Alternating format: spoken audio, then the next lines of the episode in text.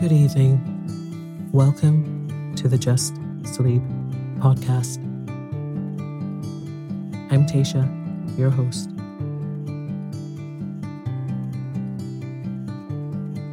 Every week, I will read you an old story to help you relax, put the stressful day behind you, and drift off to sleep.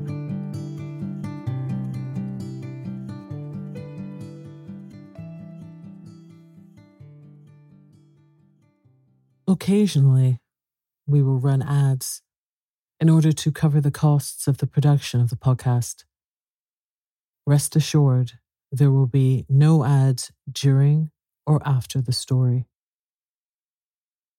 If you prefer an ad free and intro free show, you can join Just Sleep Premium. Visit justsleeppodcast.com slash support for more information. Hey, it's Ryan Reynolds, and I'm here with Keith, co star of my upcoming film, If, only in theaters, May 17th. Do you want to tell people the big news?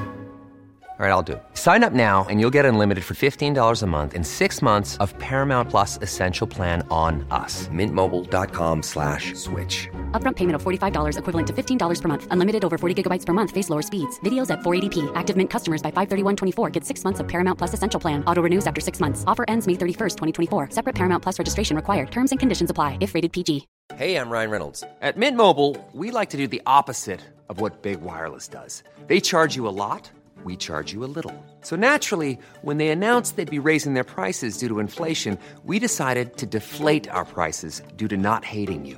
That's right. We're cutting the price of Mint Unlimited from $30 a month to just $15 a month. Give it a try at mintmobile.com slash switch. $45 upfront for three months plus taxes and fees. Promote for new customers for limited time. Unlimited more than 40 gigabytes per month. Slows. Full terms at mintmobile.com. Many of us have those stubborn pounds that seem impossible to lose, no matter how good we eat or how hard we work out. My solution is PlushCare. PlushCare is a leading telehealth provider with doctors who are there for you day and night to partner with you in your weight loss journey. They can prescribe FDA-approved weight loss medications like Wegovy and Zepbound for those who qualify. Plus, they accept most insurance plans. To get started, visit plushcare.com slash weight loss. That's plushcare.com slash weight loss.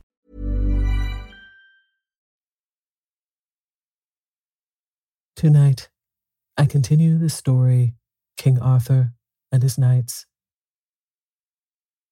So lie down, close your eyes, and let me read you a story. The Adventure of King Pellinore.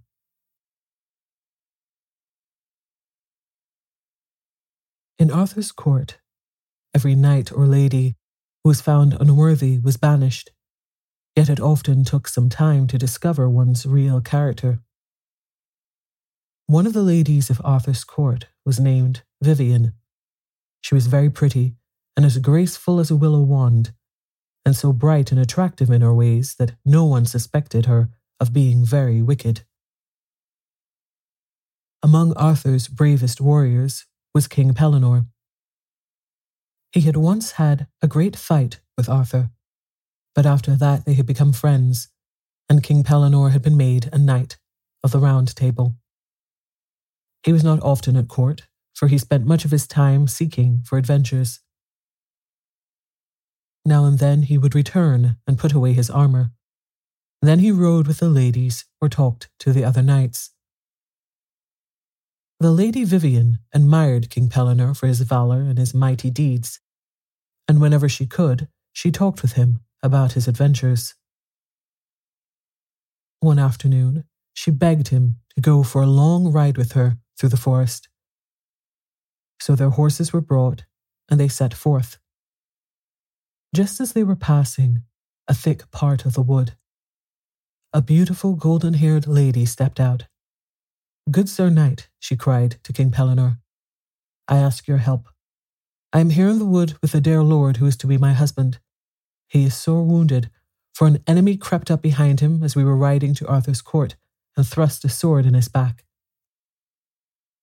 Then King Pellinore turned his horse's head toward the maiden. Gladly will I help, he said. Lead me, maiden. But Vivian called him back. Do not go with her, she said. She may be a witch. Ride on with me. She is no witch, but a good maiden, said King Pellinore. Then the golden haired lady spoke again. O Sir Knight, help me. I must go to Arthur's court to see my father. My dear lover is going to ask permission to marry me. Help us, or he will die. Assuredly, I will help you, damsel, said King Pellinore. Vivian held his arm, but he put her gently aside. When the wicked woman saw that he was going to leave her, she made her horse plunge and throw her to the ground. There she lay, as if in a faint. King Pellinore did not know what to do. He felt as if he must help the beautiful lady, and yet he could not leave Vivian. So he said, Fair damsel, you shall have my help. I have never wanted to aid anyone so much as I do you. I must save your lover and bring you both to Arthur's court. But let me first ride back with this lady who has swooned. Then I will return here to you. Alas, alas, I fear it will be too late, cried the damsel, turning back into the forest. Then King Pellinore lifted Vivian on her horse and tied her to its back by her long green scarf. At this, she opened her eyes and groaned and said that she was very sick. She made him ride very slowly to the court. King Pellinore did not talk to her. He was thinking all the time of the golden haired maiden. As soon as he reached the city gate, he gave Vivian over into the care of a knight who was passing and galloped back through the woods. When he reached the spot where the beautiful damsel had spoken to him, he turned into the thick part of the wood and followed a narrow path. It was so narrow that the branches of the trees on both sides struck his shoulders, but still he hurried on. The path ended in a glade, and there he saw the lady and her lover lying on the grass. Alas, alas, the lady said, my dear lord is dead, and I am dying. Then King Pellinore saw that the fair young knight who lay on the ground was very pale and quiet, and that all the grass about was blood-stained. Ah, good knight, said the lady. After you left me, a lion ran out of the wood and slew my lover with one stroke of his paw. He has wounded me so sorely that I too shall die. Then King Pellinore wept. I wish that I had made Vivian wait here, he said, and had helped you. I fear I have done wrong. He sat down and took her golden head on his knee and spoke to her gently till she died. Then he put her body and her lover's body on his horse and walked beside them sorrowfully until he reached Arthur's court. Near the great hall he met Arthur and Merlin and several knights. I am a miserable man, he said.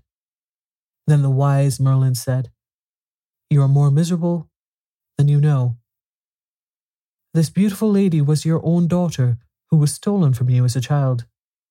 Only lately she learned who her father was. She was coming here to seek you. Then King Pellinore wept loudly. This is my punishment, he cried, for not aiding the maiden. The one who needs help most should be given it first, and she needed it more than Vivian. I am indeed punished. And you shall be punished yet more, said Merlin. And in good time, Vivian also, for the part she took. Some day the friend whom you most trust shall deceive you, and you shall be betrayed to death. King Pellinore bowed his head meekly. I have deserved it, he said. And now I must bury my dear child and her lover. The beautiful golden haired lady and her lover were buried with great mourning, and it was many a day before King Pellinore cared to seek for adventures.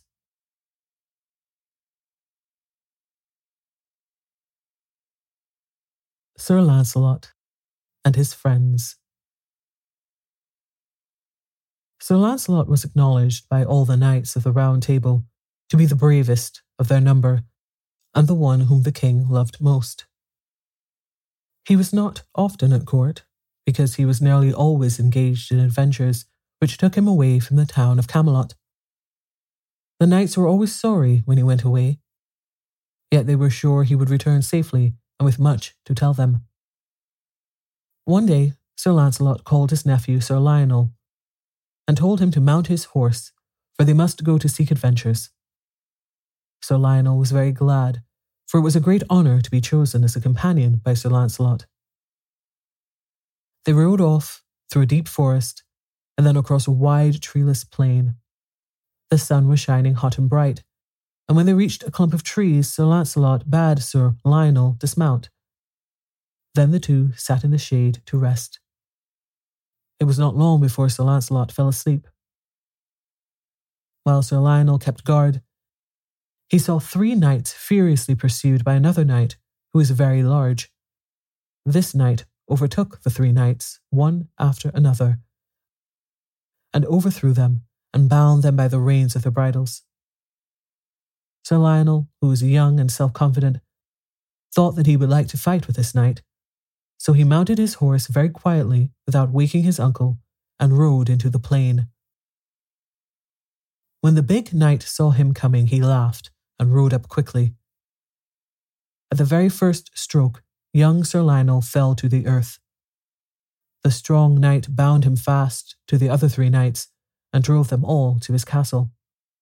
There he took off their armour and clothes and beat them with thorny sticks. After that, he threw them into a deep dungeon where there were many other knights. Meanwhile, Sir Hector, the foster father of King Arthur, hearing that Sir Launcelot and Sir Lionel had gone in search of adventures, determined to join them, so he rode hastily in pursuit. When he had gone some distance through the forest, he met a woodcutter and asked him if he had seen Sir Launcelot and Sir Lionel. The man replied that he had not. Then do you know of any adventure which I can seek? asked Sir Hector. The man answered, Sir, a mile from here is a strong castle.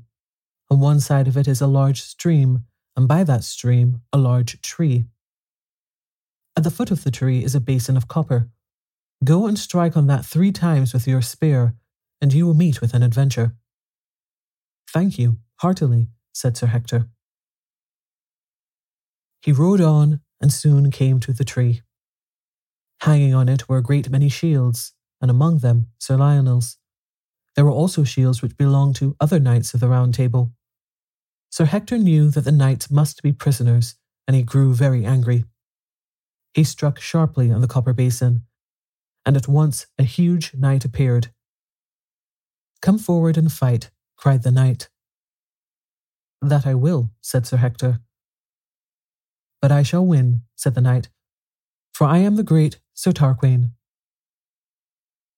Sir Hector had heard of this powerful knight, whom so many of Arthur's lords had tried in vain to overthrow. But he was a brave old man, and so he began to fight fearlessly. He wounded the big knight once, but the big knight wounded him many times, and at last overcame him. He picked Sir Hector up and carried him under his right arm into the castle. You are very brave, he said when they had reached the great hall. You are the first knight who has wounded me these twelve years. Now I shall give you your freedom if you will swear to be a follower of mine. I shall never swear that, said Sir Hector. I am a follower of King Arthur. I am sorry for that, said Sir Tarquin, for now I must treat you as I do all my other prisoners. Then he took off Sir Hector's armour and clothes, and beat him with a thorny stick, and threw him into the dungeon. There the old man found Sir Lionel and many other knights. Is Sir Launcelot here? asked Sir Hector feebly. No, said Sir Lionel, and told him how he had left Sir Launcelot sleeping. Then Sir Hector became cheerful. Sir Launcelot will surely find us, he said, and give us our freedom. But Sir Launcelot still slept under the tree. Soon four beautiful ladies rode by, and seeing a sleeping knight, dismounted to look at him. They at once recognized him as Sir Launcelot, the bravest knight in the land. One of these ladies was Morgan le Fay, whom Arthur had forgiven for her treachery to him. She said to her companions, I will cast a spell over him, and we will carry him to my castle.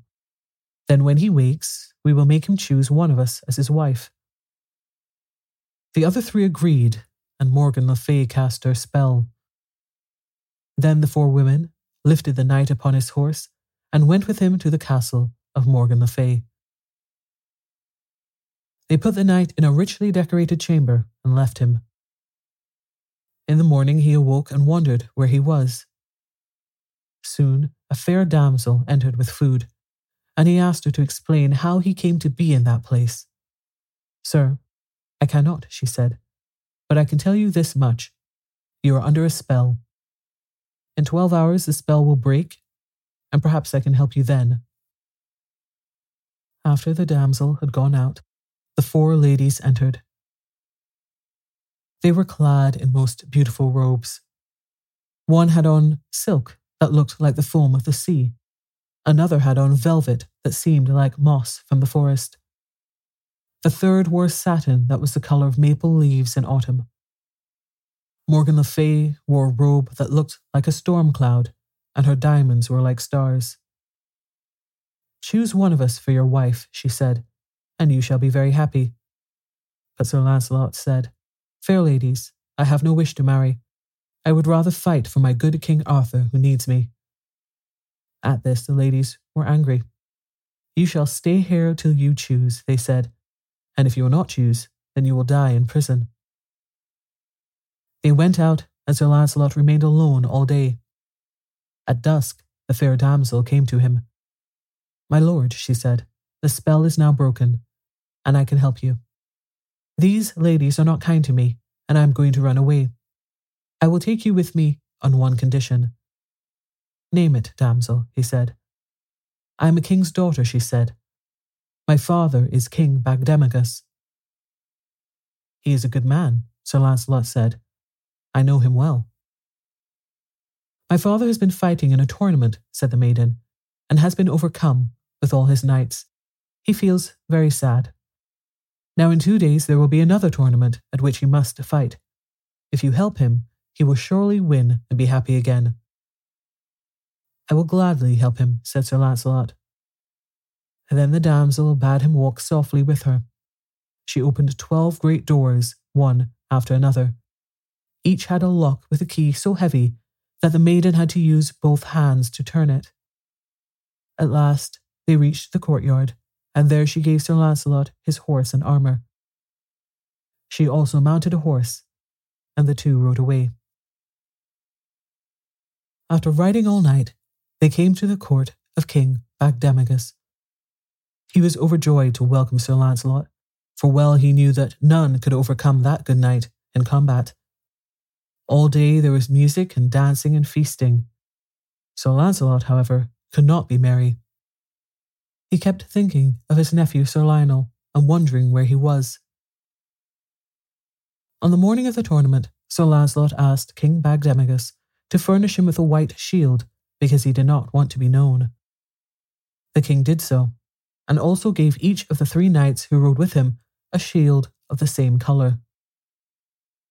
Sir Launcelot went with the knights into a leafy wood near the field where the tournament was to be held. Meanwhile, King Bagdemagus rode to the tournament with sixty men, and met there the king of Northgalis with eighty men. They began to fight, and soon those on the side of King Bagdemagus began to be worsted. Then Sir Launcelot, with the three knights, dashed out of the little wood and into the thick of the fight. No one could stand against Sir Launcelot. One of King Arthur's knights, Sir Modred, the brother of Sir Gawain and Sir Gareth, was fighting against King Bagdemagus. Not knowing who Sir Launcelot was, he rushed upon him. Sir Launcelot unhorsed him, but would not hurt him because he was a knight of the Round Table. Years afterward, he was sorry he had not killed him, for Sir Modred proved to be a traitor to King Arthur. Sir Launcelot fought so well that for his sake all the prizes of the tournament were given to King Bagdemagus, who was greatly rejoiced and offered large gifts to Sir Launcelot and begged him to be his guest for a time.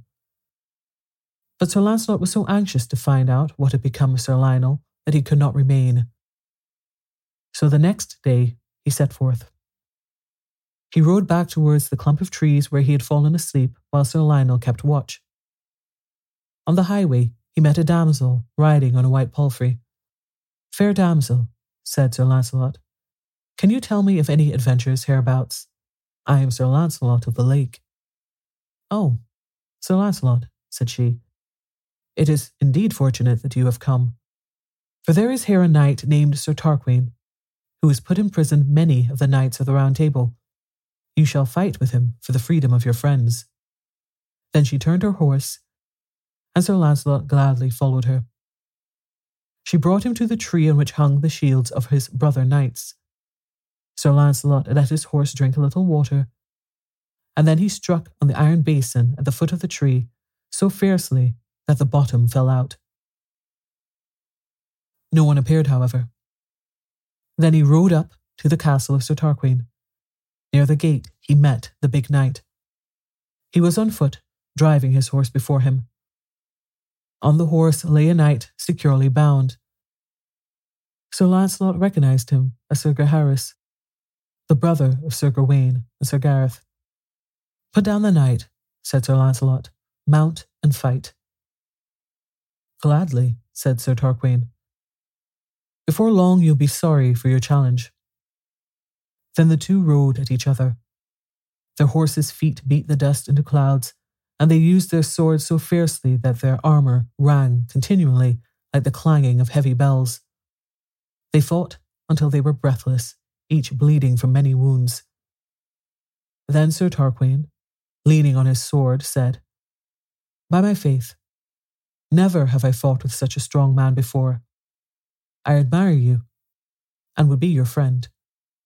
You fight as they say that knight does, whom I hate most in all this world. If you are not that knight, I give you my friendship, and shall free all my prisoners for your sake. That is well said, replied Sir Launcelot. Tell me who this knight is whom you hate so much. He is Sir Launcelot of the Lake. For hatred of him, I kill or imprison all the knights of the Round Table whom I can find. Then let us begin to fight again, said Sir Launcelot, for I am Sir Launcelot of the Lake. Then they struck at each other furiously, and soon gave each other so many wounds that the ground was covered with blood. Sir Tarquin was a brave man, but he was not so strong as Sir Launcelot. After a long conflict, he fell, mortally wounded, to the ground. Then Sir Launcelot unlaced his helmet and eased him as well as he could till he died. Afterwards, he left Sir Tarquin and went to the porter who held the keys of the castle. Sir Launcelot took the keys and unlocked the doors of the prison. He led the poor knights out into the daylight and struck off their chains. Sir Lionel and Sir Hector were overjoyed to see their deliverer was indeed Sir Launcelot. Each knight found his own armour in the armoury and his own horse in the stables. After that, a servant came with four horses laden down with venison and the poor knights, who for a long time had had nothing but bread and water, enjoyed a good meal. Then Sir Launcelot rode away in search of new adventures.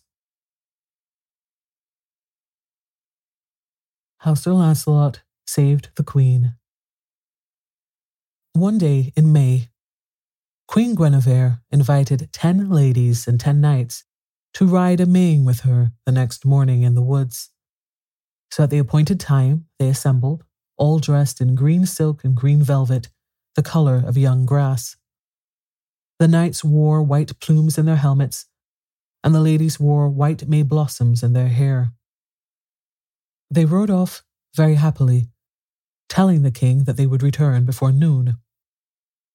Now the good King Bagdemagus, for whom Sir Launcelot had fought, had a bad son named Sir Malgrace. For a long time he had wanted to capture the queen and carry her off to his castle. He had been afraid to try, however, because of her large bodyguard. All the young knights of the Round Table liked to ride with her and protect her. They took good care of all the ladies of the court, but they loved the queen the most. When Sir Malgrace heard that the queen was out a Maying with only a few knights, and these not fully armed, he determined to take her prisoner. So he called together eighty men at arms and a hundred archers and set out. Soon he came upon her and her attendants. They were sitting on a little hill with wreaths of flowers and leaves on their arms and necks. Before they could rise to their feet, Sir Malgrace and his men dashed upon them. Traitor, cried the queen, what would you do? I will carry you to my castle, fair queen, he said, and never again shall you go free. I will not go with you, said the queen. Then the ten knights drew their swords and set on the hundred and eighty men of Sir Malgrace. They fought so well that they overthrew forty. Still, they could do little against such numbers, and soon all were wounded. When the queen saw this, she cried out, Sir Malgrace, do not slay my noble knights, and I will go with you. I would rather die than cause them further harm. The knights said that they would rather perish than be prisoners to Sir Malgrace. However, upon an order from their lord, the archers tied up the wounds of the queen's followers and put them on horseback. Then the whole company rode slowly towards the castle of Sir Malgrace. Sir Malgrace kept close to the queen for fear she would escape. Once, when they were in a thick part of the wood, he rode ahead to break the branches so that they should not strike her face. Then the queen whispered to a little maiden who rode near her, If you can do so, slip away from the company. You are so small that perhaps they will not notice you. Take this ring and give it to our greatest knight, Sir Launcelot, and pray him to come and rescue me. The little maid waited until she thought the time for escape had come, and rode off as quietly as she could. Sir Malgrace saw her go and suspected that the Queen had sent her. He ordered his archers to shoot at the child, but she escaped unhurt. Madam, said Sir Malgrace to the Queen, I know well that you have sent for Sir Launcelot, but you may be sure that hither he shall never come. Then Sir Malgrace ordered his archers to stand guard on the road and shoot down any knight they saw. But if he should be Sir Launcelot, he said, be sure that you do not venture very close to him, for he is hard to overcome. Meantime, the little maid reached Arthur's court in safety. She found the king and his knights very anxious because the queen had not returned. She told her story and gave the queen's ring to Sir Launcelot. Bring me my armour, shouted Sir Launcelot. I will rescue my good and dear queen before the night falls. I would rather see her safe here again than own all of France. He put on his armour and mounted his white horse and rode off without delay. The little maid led him to the place where the ten knights had fought the hundred and eighty. From this point he traced them by the blood on the grass and on the road. At last he reached the archers. Turn back, they said. No one may pass here. That I will not, said Sir Launcelot.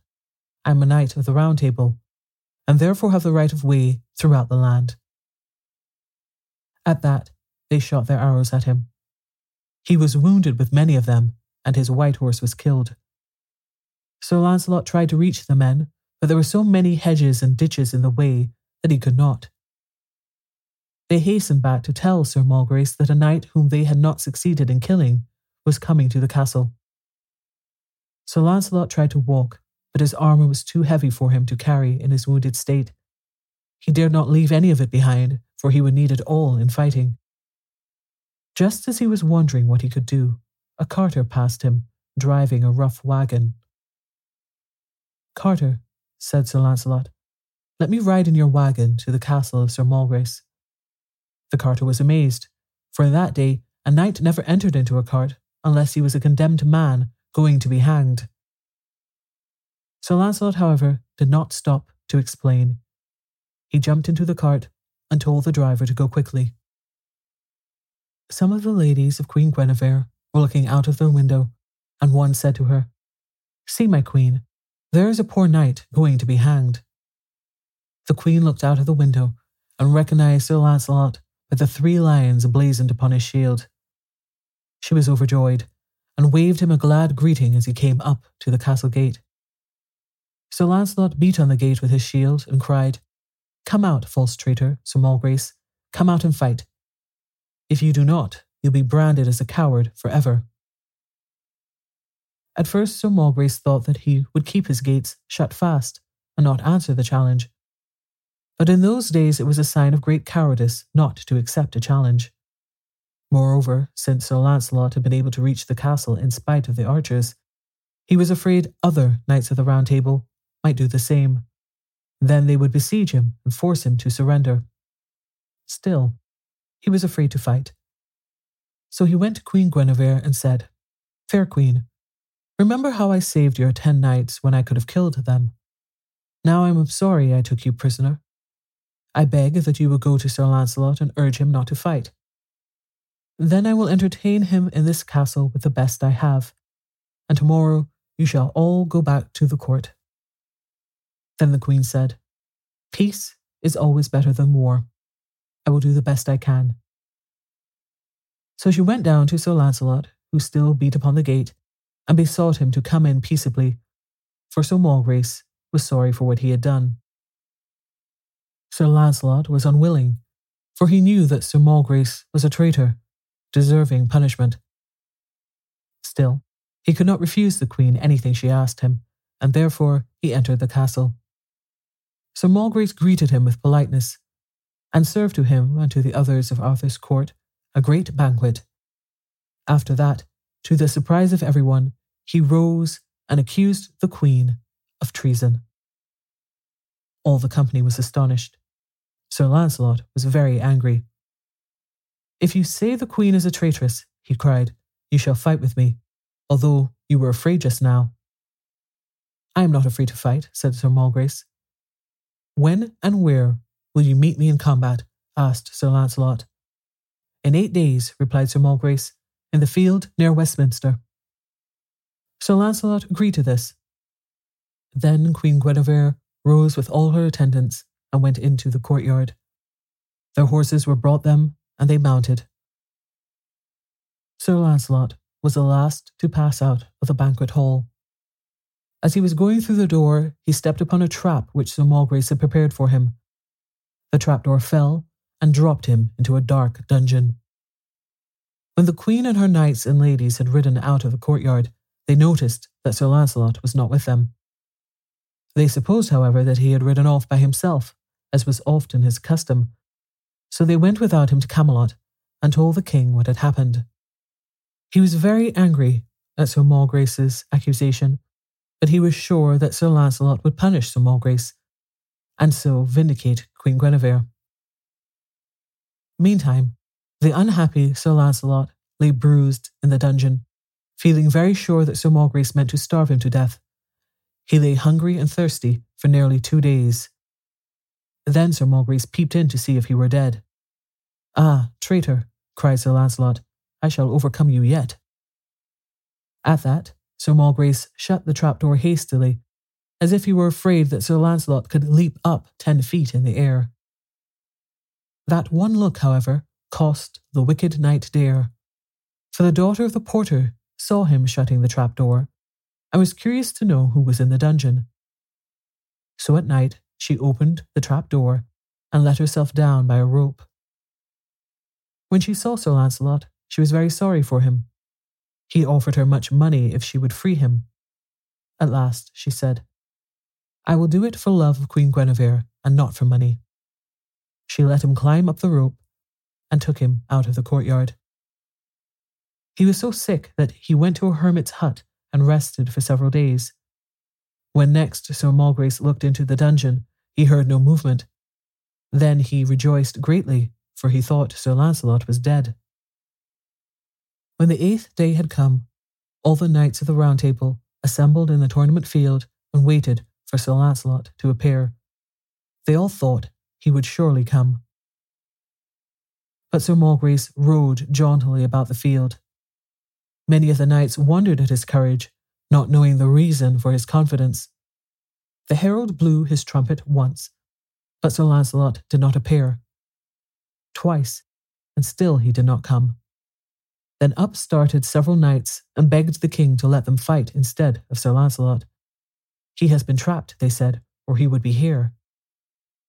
While the king was hesitating whom to choose, in rode Sir Launcelot. He dashed up to Sir Malgrace. Here I am, traitor, he said. Now do your worst. Then they fought, but at the first stroke, Sir Malgrace fell to the earth. Mercy, he cried. I yield to you, Sir Knight. Do not slay me. I put myself in the king's hands and yours. Sir Launcelot was much vexed. He wanted to kill Sir Malgrace for his treachery, and yet, since the man had asked for mercy, he could not. So he said, What, coward, would you stop already? Shame upon you. Get up and fight. I shall not rise unless you take me as one who has yielded, answered the knight. Then Sir Launcelot said, Traitor, I make you this offer. I will take off my helmet, unarm my left side, and tie my left hand behind my back. In that way I will fight with you. Upon hearing this, Sir Malgrace rose to his feet, sure now of killing Sir Launcelot. My lord king, cried Sir Malgrace, you have heard this offer. I accept. The king was very sorry that Sir Launcelot had made the offer. However, it was impossible to withdraw it. A squire came and disarmed Sir Launcelot, so that his head and left side were without cover.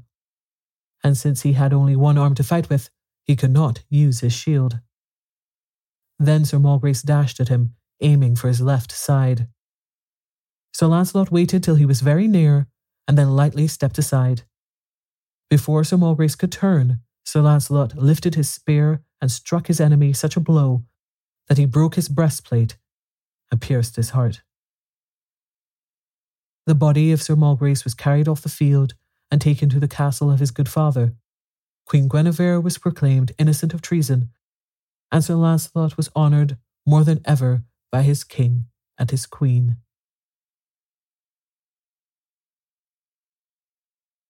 Good night.